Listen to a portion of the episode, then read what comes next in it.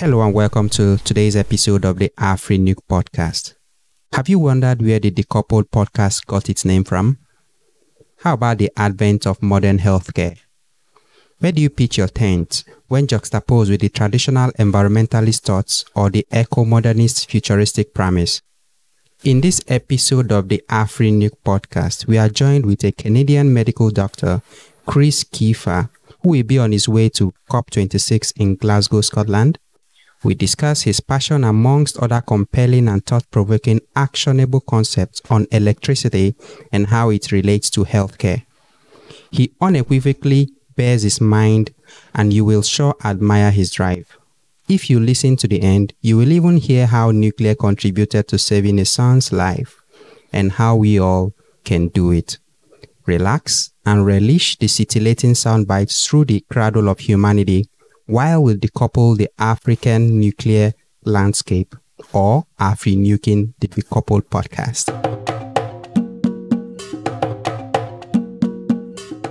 Dr. Chris, I usually ask my guests to introduce themselves and tell us a bit about themselves. So please, can you tell us about yourself? Yeah. Absolutely. So I am a emergency physician working in Toronto, Ontario, Canada. Ontario is the most populated province in Canada, and it's nuclear powered. We rely on nuclear for 61% of our electricity, and actually use nuclear power to phase out coal, which used to be 25% of our electricity. So I joke that Ontario is the France of North America.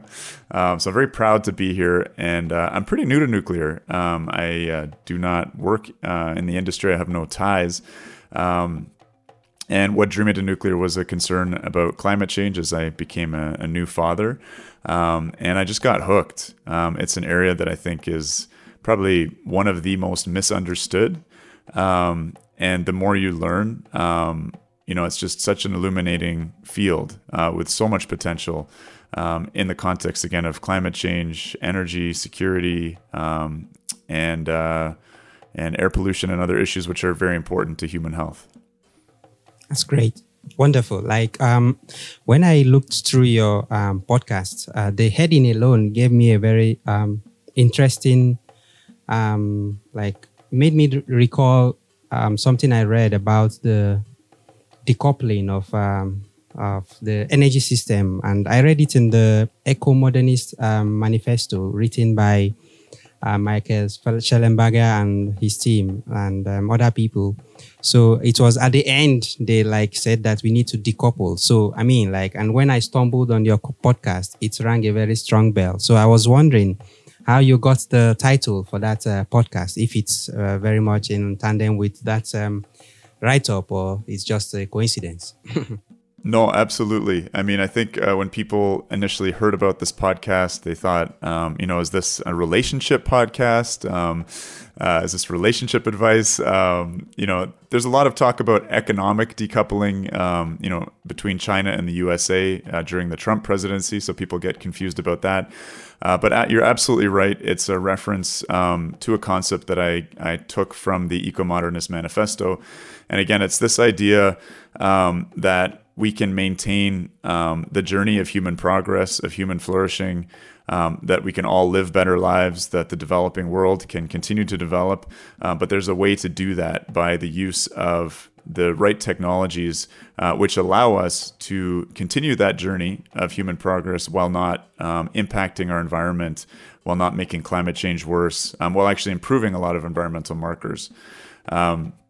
So it's very inspiring to me, and it's very much in contrast to what I'll call, mainstream environmentalism, boomer environmentalism, eco-romanticism, whose whole premise is one of nostalgia, that we need to return back to simpler ways. And it's very much an expression of, a environmentalism that emerges from the wealthy world, from the rich world, where we can sort of romanticize a low energy lifestyle. It's been a really fascinating journey. As you're mentioning, I've got to speak to people around the world. I did get to speak with I'm going to butcher his name, but Gao Palve, a wonderful individual, a nuclear engineer from South Africa. So we have dipped our toes into Africa, but it's I'm very, very happy to be interviewed by you and to learn from you as well.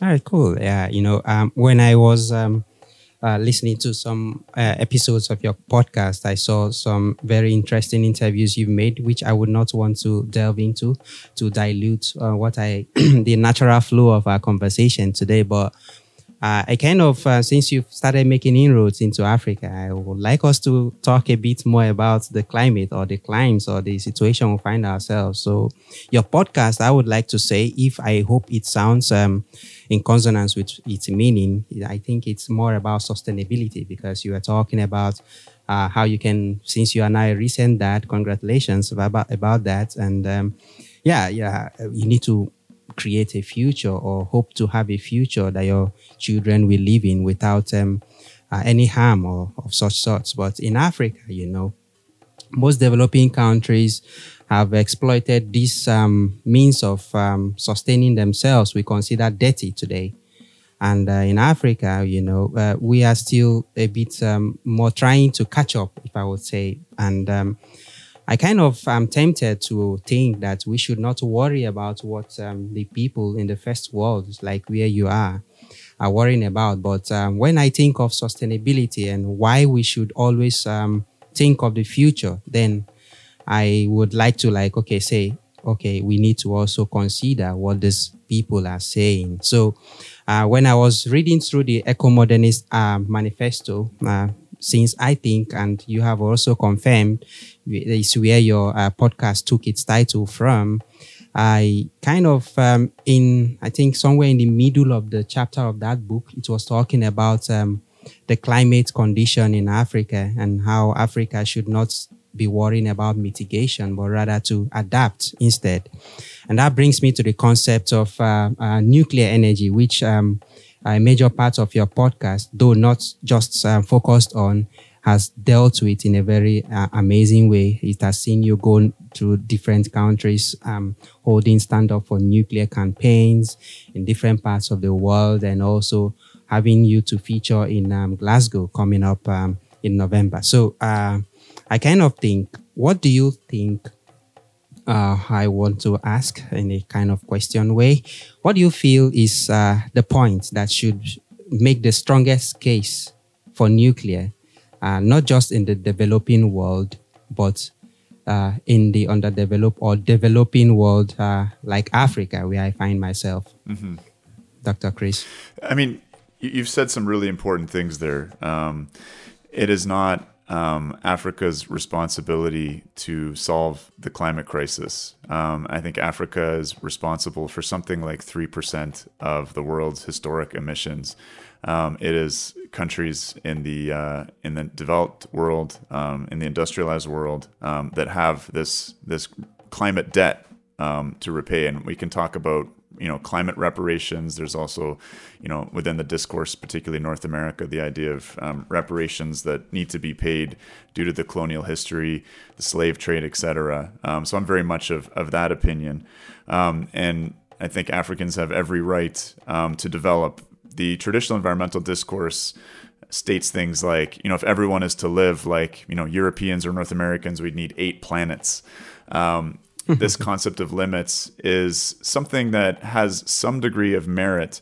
But what the promise of decoupling offers is an ability to expand, human flourishing, expand what the limits are of what we can all achieve, what kind of lifestyles we can live, what kind of healthcare we can have. And I think nuclear is the reason I focused on it so much in my podcast, is because it's truly the ultimate decoupling technology. This is an energy source, that's 2 million times more energy dense than fossil fuels.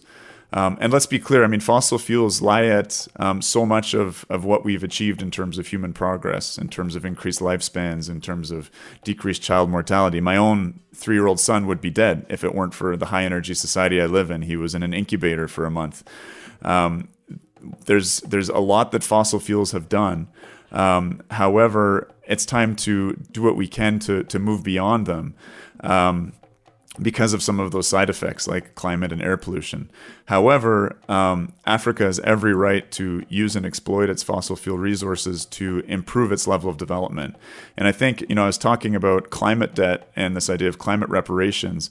I think it's on the developed world, those countries that have nuclear programs, to really encourage the development of nuclear in Africa, so that Africa can, to some degree, leapfrog fossil fuels and move into this highly sustainable energy form, which, again, because of that energy density, is able to offer the most minimal of mining footprints, the most minimal of land footprints in terms of siting of power stations, and a decoupling from carbon emissions, almost an absolute decoupling from carbon emissions, and an absolute decoupling from air pollution. So you can have the benefits of fossil fuels, certainly in things like electricity production and hopefully soon in process heat, but without those side effects. So that's why I'm so passionate about nuclear energy, and why I think it's such an important thing for Africa, and why I think the developed world has a duty and a debt to repay. And I think a really compelling way, you know, a hope I would have from my own country, Canada, who has developed the CANDU reactor technology, is that we would be sharing that, you know, quote unquote intellectual property, and assisting African countries in developing their nuclear programs. It's cool. It's quite inspiring, wonderful contributions on how nuclear can help us upscale our development. And it's also very interesting to know how the first world used, like when I was talking with Robert Bryce, the host of the Power Hungry podcast, you know, he was like, okay, so when you need something, first you need to be healthy first. You need to be on your food first before you talk about sustainability. You need to actually get food on your table, if I may say, if I'm describing in terms of being hungry, before thinking of the nutrition it offers. So maybe he gave an illustration of maybe, just like you said, your baby being in incubator. He gave an illustration of maybe you were in an accident. You were not thinking of a car that emits carbon. You want to get to the hospital through any possible means, right? So that's quite very much in agreement with what is needed and what is maybe more adaptable to sustainability. So I would like to ask you, if you may say, what really brought you to this level of, I know your podcast is not totally about nuclear energy. You are also more concerned about other aspects of life or science that improves human life and the future. So why did you think nuclear? I know you've talked about the energy density, but given the most recent event in Fukushima, you know, it's enough to actually discountenance or discard the nuclear option as one of those that will help our society or the future. So, I mean, like being a medical doctor, I don't know, does that have any relation? And is there any kind of parallelism in your profession with your support for nuclear, and maybe some people in the similar profession might want to learn from? Yeah. Absolutely. So, you know, within medicine, you know, we're at the bedside, we're assisting patients in the here and now, but we're also taught to consider what's called upstream causes of disease. And these would be things like social determinants of health, poverty, air pollution, etc. And so I'm always thinking about world problems from the perspective of something in emergency medicine that we call triage, which is this idea of how do you match limited resources to achieve the greatest outcome. It's a little bit utilitarian, but I think it has a lot of merit. And so, you know, as I've come to see, climate change is really one of the most important aspects that's, and challenges that we face moving forward, both in terms of mitigation and adaptation, that really has brought nuclear to the fore. Now, you mentioned Fukushima. We hear about this accident, we hear about Chernobyl, we hear about 3 Mile Island. It's very interesting the way in which the scare around nuclear weapons really raised fears of the toxicity of radiation, and it created a bit of a boogeyman in this sense. As a physician, I administer radiation every single shift in the form of X-rays, CT scans, diagnostic imaging, etc. And I'm as a result more familiar with doses and able to make comparisons with nuclear accidents. So what people don't know is that for the surrounding communities around nuclear plants that experience an accident, we're still talking about low doses of radiation. And there's been this conflation, for instance, in Fukushima, even in the national broadcasting agency in my country, they said that the Fukushima accident caused 20,000 deaths. And this is a conflation with the tsunami. You had, I think, the third most powerful earthquake ever recorded. It shifted the axis of the earth by several centimeters, created an enormous tsunami, flooded a nuclear station, which led to the meltdown of 3 reactors. And no one has died as a consequence of radiation. 0. Yeah. The doses received by some of the workers were in the order of 100, 150 millisieverts, but those of the surrounding countryside were quite low. And we know from what I will reference as the scientific consensus, which are the studies conducted by UN agencies, the United Nations Scientific Committee on the Effects of Atomic Radiation, etc., that the real harm from nuclear accidents is not radiation. It's actually panicked responses to radiation. So there were deaths as a result of the panicked evacuation around Fukushima. I have a great friend, Iida Ruosteenoja, who runs the Thoughtscapism blog.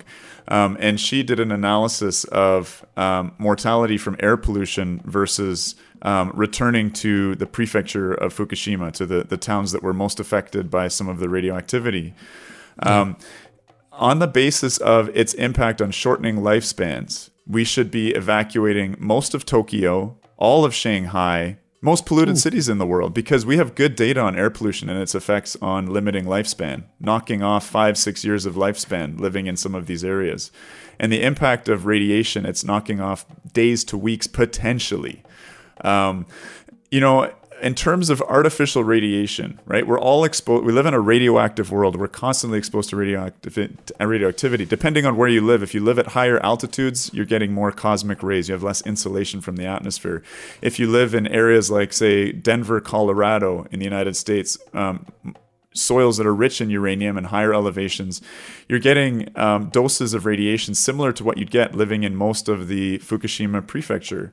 So should we evacuate Denver, Colorado? Should we evacuate that whole state? Should we evacuate Kerala, India? No, and that's what people don't understand, is that the effect of radiation is no different if it's an artificial source or a natural source.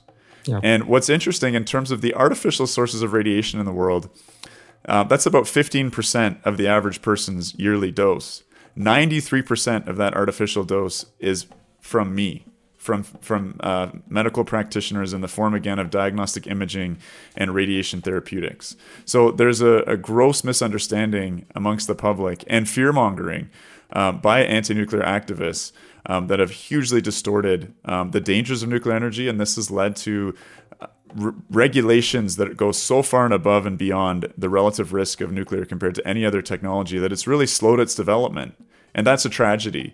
Because energy poverty kills, air pollution kills, climate change kills, and we have a way around this problem with nuclear energy. So that's why I've become so passionate about it. We need to address these upstream effects of health. And I say this as someone who's a passionate clinician who loves being at the bedside with patients. But I would love those patients to not have to end up in hospital in the first place. I would love to make myself unemployed and redundant because the social determinants of health had been taken care of. Well, that's so altruistic of you. I really hope that more people like you populate our earth. So, quite understand, because even the illustration you made about the air pollution was more evident during the COVID lockdown, when they took the imaging of the effect, like they made a comparison of how China was before the lockdown and how it was, and the coal consumption and like the carbon footprint was less, and it was so evident that air pollution was hurting us more than what radiation will do. And yeah, it's quite interesting how people kind of focus on what should not be focused, and also depriving themselves of the benefits of nuclear. So you have said that this is what actually motivated you to do the Decoupled podcast, amongst other interests. I've also listened to your interview or your conversation about other aspects of science or the ecomodernist creed, where you talked about the GMOs and stuffs like that and how it relates to the modern health. So I kind of think, are you kind of a futuristic person that looks into the future and tells us, okay, hey, this is the path to follow, or like you are like trying to show us the right direction to go as things emerge? I wouldn't know. Sometimes I listen to and I read the book of Yuval Noah Harari. So he's like a kind of futuristic person that sees the future and tells mm-hmm. Hey, look, this is what you should be doing to meet the future that is coming in front of you. So is this similar to that? Like, I know, like, you've really given a good capture of it. I would never be so bold. Yeah. Yeah. Okay, so... Yeah, I would never be so hubristic as to attempt to predict the future, although that's a temptation. But I am future-oriented. And what I really want to emphasize is that traditional environmentalists are past-oriented. They're nostalgic for an imaginary past, for a Garden of Eden that they think we can return to. And again, this is very much an expression of a movement which has its origins in the elite, in the wealthiest of the developed world. In terms of being future-oriented, you know, the history of humanity is tied up in technology. Homo sapiens as a species would not exist without fire, right? Cooking our food. This is what enabled us to shrink our guts and grow our brains and eat more nutritious food and evolve as a species. We, throughout our history, have used technology to solve problems, right? Technology has also created problems, but we're in this continuous cycle of innovating, developing new technologies to solve both the problems of previous technologies and other issues that we face. So, you know, I'm really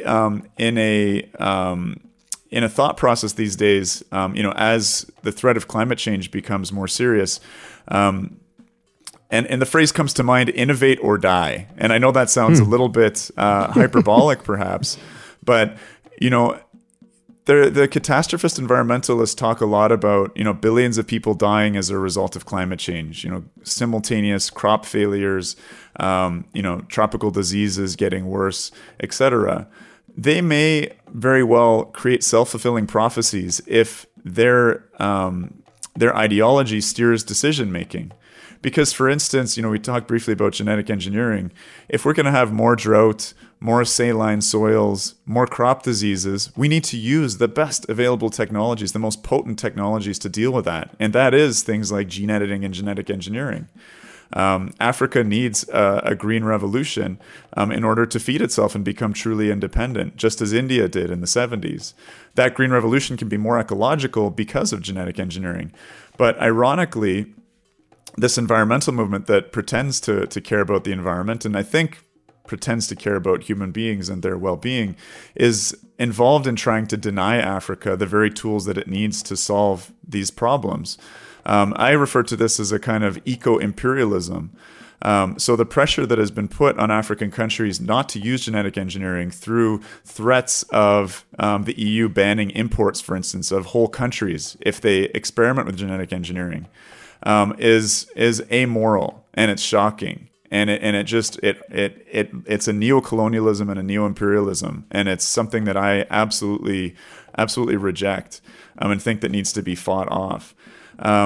So yes, I am very future oriented. I'm very pro technology.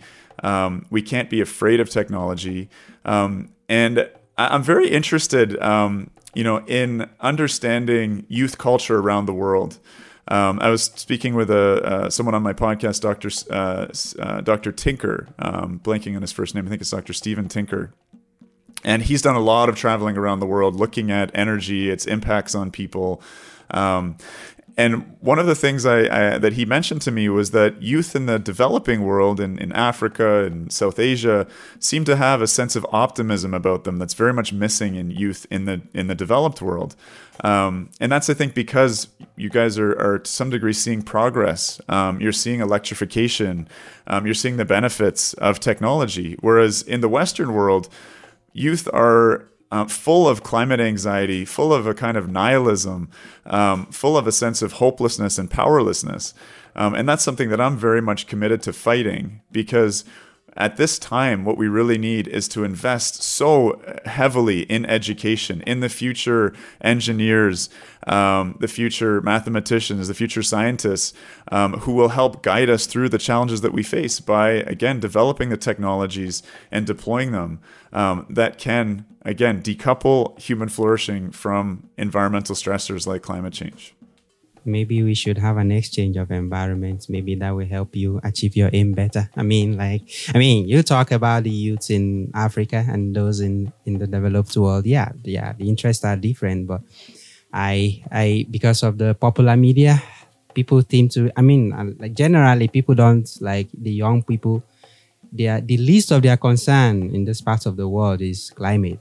You don't see people gathering and talking about climate. No. What people talk yes. more about is how to make money, like how to meet the basic needs that is plaguing the society. So, yeah. And I kind of think, since you are much in front for nuclear, and the environment seems not too favorable, although the developed world is showing leadership in their legislation, like trying to adopt new measures or maybe create new avenues to welcoming nuclear, maybe making them to have new builds. Like the environment, like from what I heard recently in the COP26, there is the green and the blue zone. So, but I really don't understand what the position of nuclear is going to be. Like your presence there, I don't know. Like if there's any hope for the nuclear community, I don't know what needs to be done, and I don't know. Like it's really looking bleak in my opinion. But I hope that things change in the near future. Like, do you have any submission or observation or what needs to be done in this regard? Absolutely. And, I'm actually quite optimistic. There was a nuclear renaissance or a beginning of a nuclear renaissance in the very early 2000s as we faced what seemed to be peak oil. And it just made energy and economic sense to pursue nuclear energy, just as it did during the OPEC crisis in the 70s. Nuclear flourishes when fossil fuel prices are high, when fossil fuels are unavailable. It's interesting, renewables flourish when gas is cheap, when the backup is there, when you can afford a whole parallel generation system to operate when the wind and the sun do not cooperate. I think that's a very interesting observation. And so, yes, there's a real importance because it for depends advocates on like it, there's very a big importance for advocates like you and me to raise consciousness around nuclear energy. But in the end, it's pragmatic things that lead to our energy choices. And so right now we're facing a global energy crunch. Europe is facing natural gas prices that went up 1,000%.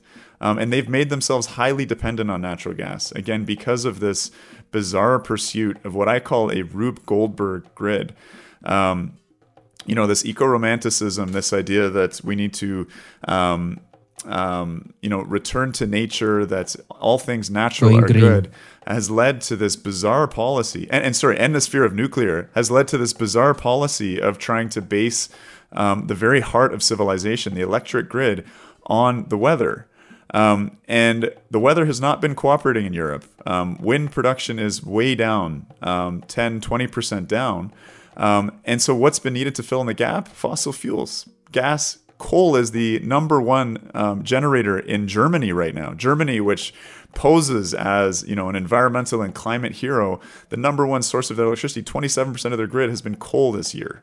So in that context, we're seeing what I think is the beginning of a nuclear renaissance. France just came out saying that we're highly supportive of nuclear. We need to reinvent nuclear, announcing a major investment. The UK as well.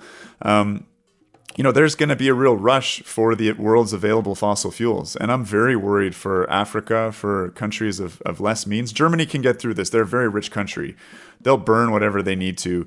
They'll buy the limited reserves of energy.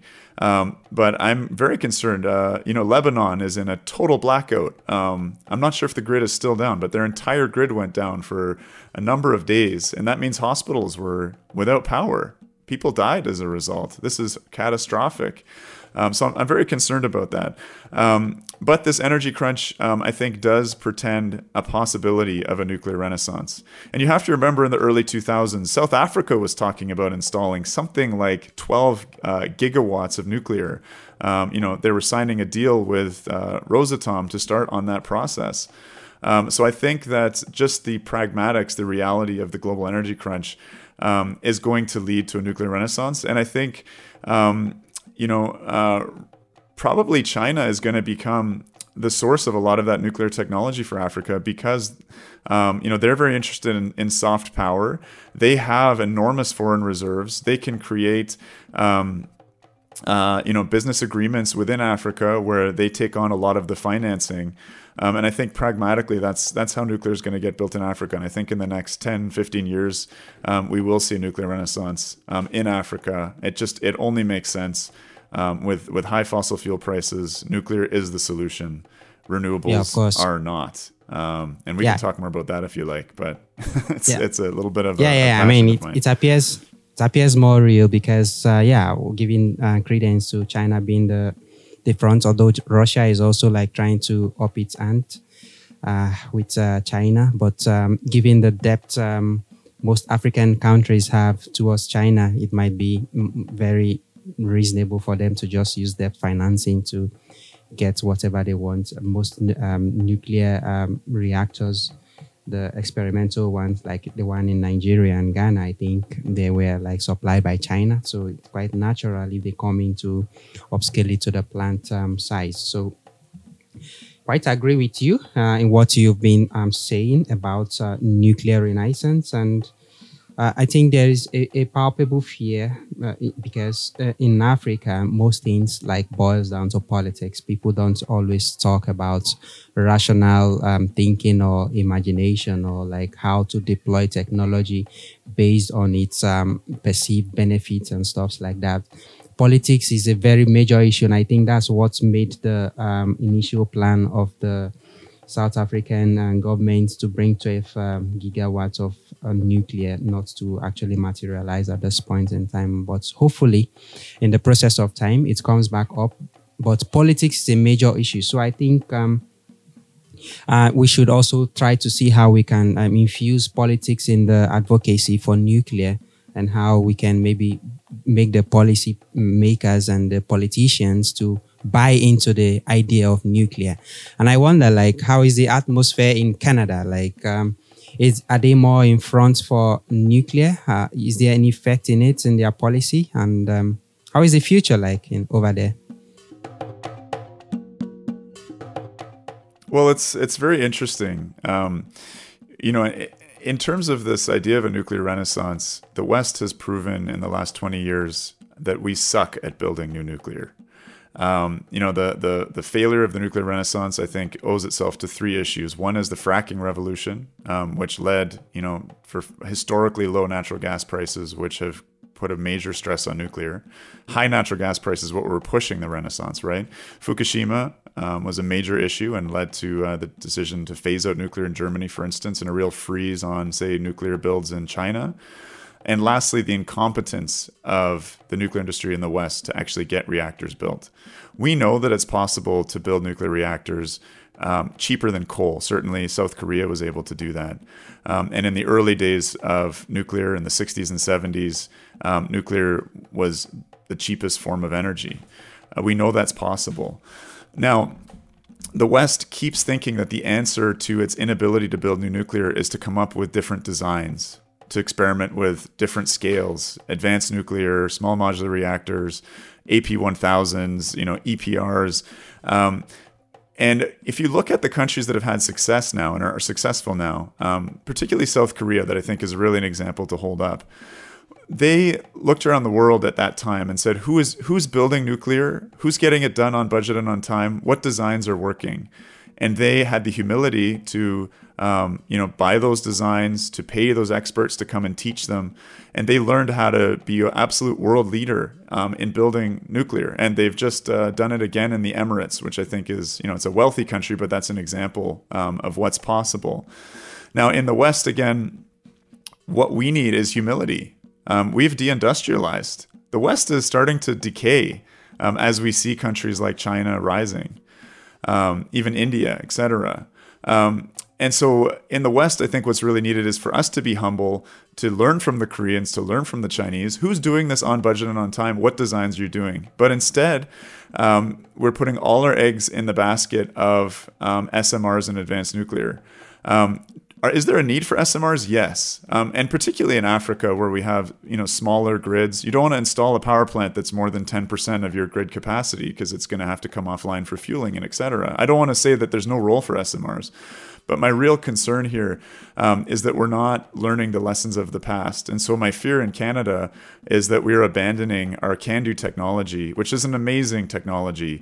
It was designed to get around some of the challenges that Africa faces. We do not enrich uranium. We're able to use natural uranium. And we don't have heavy forging. So we created a design using these pressure tubes and non-enriched uranium, which I think is very applicable to Africa. And indeed, we are helping some countries like Romania build CANDUs, but we're not doing it here at home. And I think that's a real shame. We are much more concerned about climate change because we're a decadent country. We can afford to do that, unlike many developing countries. And as a result, if we're talking about electrification of sectors like transportation, Canada is one of the highest greenhouse gas emitting countries in the world per capita, because a big part of that is because we have long distances between cities, lots of commutes, big cars. So if we need to electrify everything, we need to 2 to 3 times the size of our grid. And doing that with small modular reactors just doesn't make a lot of sense to me. So that's my little kind of rant on that topic and on how things are going here in Canada. And I think hopefully that's applicable more broadly. Yeah. I mean, you need Africa to prove that you can do it once more. Bring that Calandra here. Yeah. Okay. So the future of the youths and the youth in Africa is hinged upon both leadership decisions and what innovations they imbibe, and also what they do in terms of their daily lives and the kind of energy that powers their activities. I kind of wonder, so many young people that are listening to us right now are wondering, what is the future in nuclear technology? Recently, we had a kind of show in Nigeria, kind of telling people about the different aspects of nuclear technology, the applications to medical aspect inclusive. And so many people expressed a large level of oblivion in terms of what nuclear technology is and how it can benefit them. So many people, I had somebody talk to me saying that so many students in the institution she attends do not know a lot about nuclear. In fact, when they mention nuclear technology, they are kind of wondering what are they talking about. So there is a lot of room for education and training in this part of the world. And I think that largely applies in many parts of Africa. So I think a lot needs to be done to educating people on how this technology can improve their lives and make them live a better life. But the question I want to ask is, how can the young people be more connected to this technology? I know you live in a different climate where people are more concerned with higher ideals, but here, given our peculiar conditions, but I would not want to exclude us or exclude the African society from the level of thinking of the Western world, because technology has really exposed us to different ways of doing things and make things happen in synchronization. You might begin to wonder if people do things the way you do it over there. You will be surprised to see that people are even living the advanced life here in Nigeria or in other parts of Africa because of what the information technology exposes us to. So I wonder, like, is there any way you think we can be in synchronization with the Western world here in Africa in terms of what's the knowledge and the benefits and the kind of things, the way of thinking, the way we should do things or go about promoting nuclear technology in our world here, Doctor? In addition to perhaps what has been done before. I have a lot to say here. I think one of the themes that you've been mentioning here is that in Africa, the concerns are very pragmatic. The concerns are poverty eradication, which requires reliable energy. Now, Nigeria, from what I understand, spends $12 to $17 billion a year on generators because the grid is unreliable. There is 8 times the grid capacity in terms of generators, of diesel generators, because people can't trust the grid. It's constantly going down. And a stable grid, as Robert Bryce says, is the network of all networks. You cannot develop without stable electricity.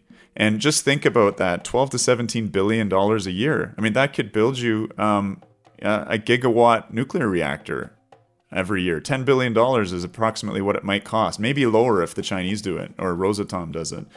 And what would that give you? That would give you reliable electricity with which you could develop and, you know, build this much higher quality of life and also, you know, rid yourself of some of those higher order issues of air pollution. So that's just one thing. But, you know, access to electricity is an issue, I think, throughout the developing world. You know, rural electrification, etc. But if your electricity is not reliable, people don't trust it, and they defect from the grid, and that's a major development issue. Let me talk about a few other issues that people don't think about. Food irradiation, right? This is a key technology. We know that about 40% of the world's food is wasted post-harvest because it spoils or goes bad, or people, you know. And food irradiation can drastically extend the lifespan of fresh fruits and vegetables, grains, etc., by selectively killing off bacteria, fungus, etc. Make food safe. It's estimated that in the U.S., a developed country, if we did more food irradiation, we could save 5,000 lives a year. This is in a developed country, so imagine what can happen in the developing world with that. And again, people are terrified of radiation. Food irradiation does not make your food radioactive. It does not affect the nutrition of the food. It saves lives. Lastly, medical isotopes. Canada is a huge producer of medical isotopes. We do it in our power reactors, in our CANDU. So that's yet another argument for CANDU. We produce enough cobalt 60 to sterilize 20 billion pieces of single-use medical equipment. This is equipment that you can't sterilize in an autoclave because you'll melt it. You know, endotracheal tubes, IVs, gloves, masks, everything. With cobalt 60. So, you know, the way I put this is you can't have modern healthcare without medical isotopes. And that's not just for diagnostics and cancer treatment. That is for the very foundation of sterility, which enables surgery, which enables the safe provision of healthcare. So these are some of the things which are offered by nuclear technology that I think people don't think of very, very often. And, you know, I think some people think that, you know, nuclear is a very expensive way to boil water, you know, and should Africa not be doing it in the most cheap and affordable way? Do they not have every right to do that with fossil fuels? They do. But fossil fuel prices are going up. And I think that these other benefits of nuclear should be weighed into the occasion. And I think having a diverse set of generating sources on your grid is absolutely essential. And we know that, again, nuclear can be done in an inexpensive manner. It's not easy, but there are countries that are figuring it out around the world, and we need to learn from them. We need to be humble and benefit from this amazing technology. Wow. Thank you so much for this amazing output. And your narration has been quite inspiring. I mean, like, I never expected to have such an informative and enlightening session with you. You may have noticed now the Nigerianization of our grid has happened, you know. There is no light, you see. So evident, you know. So I do. But I quite appreciate. I'm glad your computer has a battery. Yeah, and it's almost complaining to go off now. But before it does that, I would like to really appreciate your time. You are a convergence of practical knowledge, You've engaged in altruistic advocacy, and you are a positor of elegant modern world with a view on sustainability. You've really given us a lot of content and ideas on how to develop in our parts of the world, and also be in tandem with the Ecomodernist Manifesto. So, Dr. Chris, I wonder, what is the thing that actually keeps you going? What are the measures you adopt to keep you jostle a lot of activities? I see you're advocating for the other health professionals, and you're also advocating for nuclear, and you're hosting the Decoupled podcast, and you do several other things in addition to your emergency physician practice. So how are you able to manage this different task? I wonder, yeah, maybe it's going personal now. Yeah, I have a lot on my plate. I don't sleep very much, but I think it's just this passion that drives me. Wow! I if I'm interested in something, if I care about something deeply, I can make the time for it. And I mean, COVID's been interesting. I can't say I have the best social life in the world. As a result of COVID and lockdowns, etc. So there's sacrifices. Yeah. And, everyone does things for different motivations, and maybe I have strange motivations and grandiose motivations. Wow. But, I find a way. I don't have a great sort of prescription or answer there. But I guess other than passion. And again, living in a high energy society, I have so many benefits, which mean that I don't have to consume lots of my time with the basics of survival, right? When you think about extreme energy poverty, I have a washing machine. I don't have to fetch firewood for fuel. I'm not trying to mischaracterize Africa. I know there's high levels of development, pockets of that. I don't imagine Africa in that light, but I know in areas of deep energy poverty and rural areas that is something that really limits people. So that's why I bring that up as a little factor there. Okay, sure. I don't know. It's been quite interesting to hear from you, and I would like to call this one the decoupling of the African nuclear landscape, if I may say. I don't know if that really falls in place. So I wonder if you have any last words to tell our audience, people listening to us, the young people, the old, the leaders, and the led. I don't know, anything like that. Absolutely. First off, it's an honor to be on this podcast. I have enormous admiration for the work that you're doing. I have enormous admiration for Africa more broadly, and particularly the youth. You're the future of the world. This is an area of underdevelopment that I think is emerging and is going to see very important moments in the coming decades. And just as I was saying before, in the West, unfortunately, our youth culture is one of nihilism, is one of hopelessness, is one of dropping out. And from the little I know and have seen in the developing world, there are huge struggles. But I think there's an energy amongst the youth to better themselves, to learn, to study, to gain a profession, and ultimately to contribute. And I think there's so much potential there. So thank you so much for having me on the podcast. It's a real honor to be able to communicate and share some of my thoughts with a predominantly African audience. Thank you so, so much. And I sincerely appreciate, hoping to talk to you some other time in the near future, Dr. Chris. Absolutely.